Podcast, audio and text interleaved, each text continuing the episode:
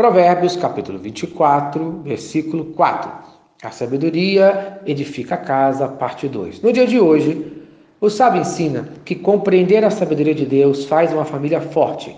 Versículo 4.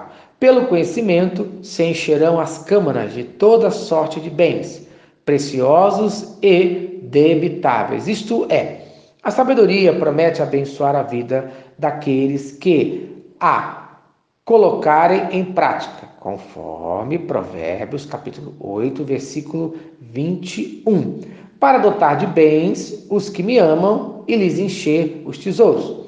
A sabedoria promete bênçãos para todos que a buscarem. Quer abençoar a sua família? Busca a sabedoria de Deus. Quando todos os membros da sua família buscam a sabedoria de Deus, o seu interesse maior é agradar a Deus em primeiro lugar e depois uns aos outros, e não buscar o seu interesse próprio e egoísta. Mas essa busca não pode ser feita de qualquer maneira. Provérbios, capítulo 2, versos 4 e 5. Se buscares a sabedoria como a prata e como tesouros escondidos a procurares, então entenderás o temor do Senhor e acharás o conhecimento de Deus. Isto é, se você buscar a sabedoria como um minerador, como um caçador de tesouros, pois muitos perdem até a vida para achar o seu tesouro, então você encontrará o maior de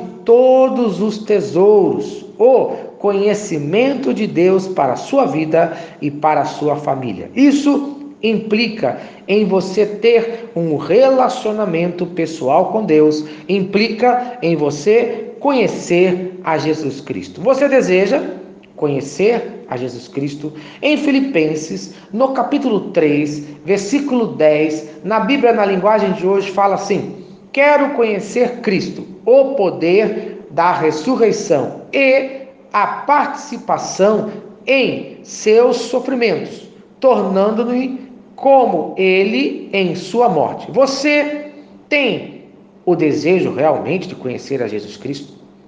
Existe um preço a se pagar.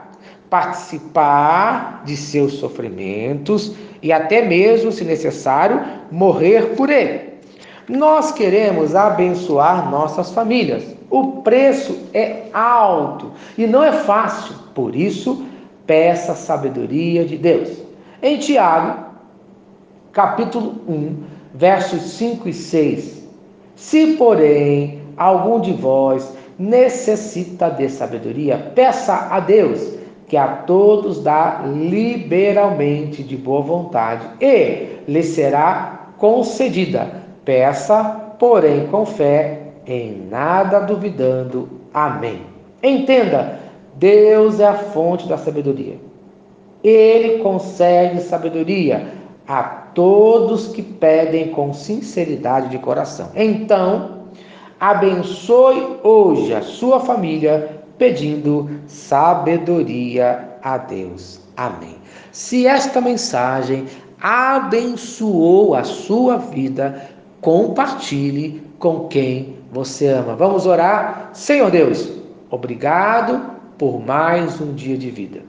O que eu peço no dia de hoje? Sabedoria para cada um de nós. No nome de Jesus. Amém. Eu sou o pastor Eloy, sou pastor da Primeira Igreja Batista em São Miguel Paulista, localizada na rua Arlindo Colasso, número 85, no centro de São Miguel Paulista, São Paulo. E lembre-se, Deus no controle sempre.